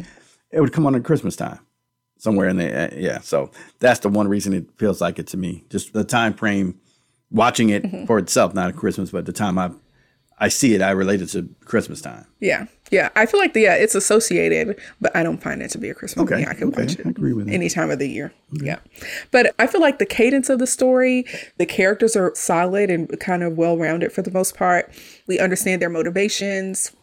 It's like a really good action film that allows a number of the B characters to still shine. So we get to see. Yes. Argyle and Powell quite Yeah. A bit and learn more about them. Less so about Argyle. But Bruce Willis does a great job bringing this character to life in a way that's like still cool and Mm-hmm. funny without it being corny. I really enjoyed rewatching it. Mm-hmm. And I also found that like the people of color in this film weren't monoliths, but they still kind of fell into some stereotypes. So, for instance, law enforcement is often used as an acceptable career for black men. Carl Winslow was also a police officer, as you pointed out. If you remember in the Terminator movie, the first Terminator, that the cop was a black man as well. If you pay attention to a lot of these movies that involve law enforcement mm-hmm. or even the military, there are tons of black men. We got Bubba from Forrest Gump. like, there's a lot of examples of black men being in those types of roles, either in the military or in law enforcement. So it's a little bit of a trope, but it's not necessarily negative. It's not. I don't think it is because there's, it's kind of true. There's black people everywhere doing stuff, but they're getting work and they're in there. As long as they do a good job and I believe them, it's however you want to put them in there. That's cool with me. Yeah. Well, they also have the young hip hop loving black guy. That's like a little on the nose. Mm-hmm. Yeah, that was yeah, and that was an '80s thing. That was a, yeah, yeah. So yeah. But like I said, they did also have Theo, who was a criminal but a smart one. right. So, So, they had the two different. Yeah, they know. had different guys, and then they had the Right. FBI guy. yes, As I looked true. it up in the thing, it called him Little Johnson. and the other guy's Big Johnson. That's weird. But yeah, and the Asian guy, how did he get killed? He shot. Did he shot him? I think he got blown up in the C4 thing. Okay. And I was so happy. Every other movie I've seen of him, he comes in doing some karate stuff. And when I first saw him in this, I was like, oh man, they're going to use this one Asian guy. He's going to come and start flying high kicks and doing karate. But he didn't. I was like, okay, that's good. He was a guy eating a candy bar. He had a little comment. Remember, he was uh-huh. he was the one getting a candy bar. He was out of it. eyeballing that candy bar. He was like, oh yeah, let me get some of that. But it's one of Yep. the funnier comedies. I, there's another quick scene where John does something and the hostages see it and Holly goes, that's got to be John. Only John McClane can make you that mad. Right, said, yeah. oh, that's pretty good. That's a good line. Yep. Oh, I also want to point out that Hans Gruber is an excellent villain Excellent. who, yeah, was playing the long game. He manages to still be like frightening and like come across as like a little bit of a sociopath, Mm-hmm. Yeah, but but cal- also still kind of has his wits about him. Right. Like he's still very smart. Yes. yes. yes. Right. And you mm. can tell he's very smart. He's like brilliant enough to pull off this kind of complex plan mm-hmm. that has a lot of moving parts Yeah. and that like heavily relies on certain things. And that's why he had to pick terrorism because the FBI were going to cut off the power to the building. And it's like, that's the long game. Like Right. you have to play chess to be, Right. to be on his level. That's probably one of the top five villains of all time in movies. I would say movies I've seen. He's very quotable, very calculating, and and he talking about long game. That money, like he told them, he goes, "We're going to be sitting on the beach somewhere, you know, and don't never have 20%. yeah yeah don't have never have to work again, basically." Mm-hmm. So fantastic. Yeah. And he was saying, you know, the only way to get away with this amount of money is to You- make sure they think we're already mm, dead. yeah. So Yeah. So, like I said, he was playing the long game. And while he was brilliant enough to pull off this complex plan, there's really something to be said by the fact that he was kind of foiled by this kind of simple, right, you know, average. Joe. Yeah, Yeah. Yeah. So I, that's part of the whole thing, like the stark contrast between like these corporate people and what they do, Right. and how out of place John felt, but he was in the right place to rescue everyone from you know that situation. and this is a kind of a theme throughout the franchise. Mm-hmm. Because the second one was okay, but the third one was really good. And, that had Samuel Jackson. right. I And, actually and remember the nickname in the third one they would call him? The Good Samaritan. Okay. So it was, you know, like everyday Joe, you know, Mm-hmm. foiling the bad guys. And that's a theme they fed on through the whole franchise. Yeah. So. I actually really liked the second one too. The second one was pretty good. I just didn't like, what's his name, being a bad guy. James from Good Times. Oh, the guy me. who does John Amos, wasn't he a bad James guy? James from Good Times. Yes, he was. He Was he a bad guy? I think so, and that bothered me. I remember that he was Oh, part of. why don't I remember that? he was in it, and I want to say he was part of the bad guys.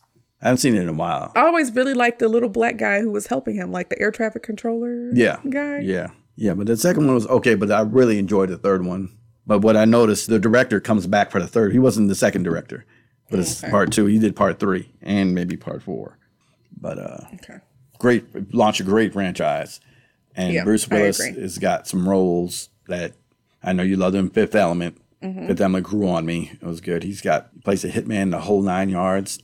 Awesome. And That movie took me by surprise. That's pretty good. Sixth Sense, he played a different kind of guy. Uh huh. That's The more recent was not more recent, but most recent Looper was really good. He had some bad roles in there also in between, but Bruce Willis was good. He's stable. Heard- I'm hearing awful things about him now. He's he's got dementia. He can't speak. Something about he's I hear he's really in a bad way right now. Yeah, he's uh, definitely a leading man in the action field that everybody should go and check out some of his movies. yeah. He's a, a national treasure. Yeah, yeah. As a really good action star. But I like that the movie has a feel good ending. Like everything Yeah. ends well. There were a number of twists and turns that we weren't expecting. Yeah. When I first watched the movie, I was like a little shocked that Mm. about the power outage thing. I was like, oh, that's super smart. Right. And there's lots of explosions. Mm, so, right, you know. it has lots of action and the story carries through the entire time and basically everything makes sense. Right. So it's super well done and I completely understand the hype and I am a fan of this movie. Definitely. So the critics at Rotten Tomatoes gave Die Hard a 94% and the audience did the same. What do you think about that rating? Definitely when it came out, that rating fits. I mean, to know the hype that nobody knew anything about it, and then once it came out, people were like, "You got to go see this. You got to. I was. You got to check it out. The action is great. The story's great. This you got this villain and a cop. It, everybody for that impact. Uh, yes, the rating goes great, and even the, yeah, no doubt, a great rating. I agree. I think they're right on point with this. Oftentimes I find Rotten Tomatoes is tripping, but mm.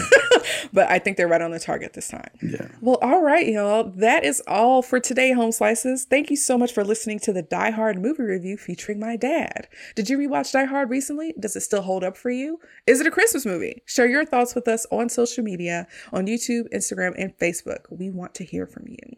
I want to say a super special thanks to my dad for being here today to share his thoughts on this classic action film. Say bye, Dad. Bye, guys. Thanks for having me. Of course. Join us next week when I review Harry Potter and the Sorcerer's slash Philosopher's Stone, featuring a special guest. You don't want to miss it. Peace out. Peace. Thanks for listening to Sup Media Reviews. I hope you enjoyed our trip down memory lane just as much as I did. If you have any suggestions for movies or TV shows you'd like me to review next, or if you just want to share your thoughts on today's episode, you can find us on Instagram, Facebook, YouTube, and Pinterest at Sup Media Reviews and on supmediareviews.com. Don't forget to subscribe to the podcast so you never miss an episode. And if you have a moment, please leave a review on your favorite podcast platform. Your feedback helps me improve the show and spread the word to new listeners. So until next time, peace out, home slices.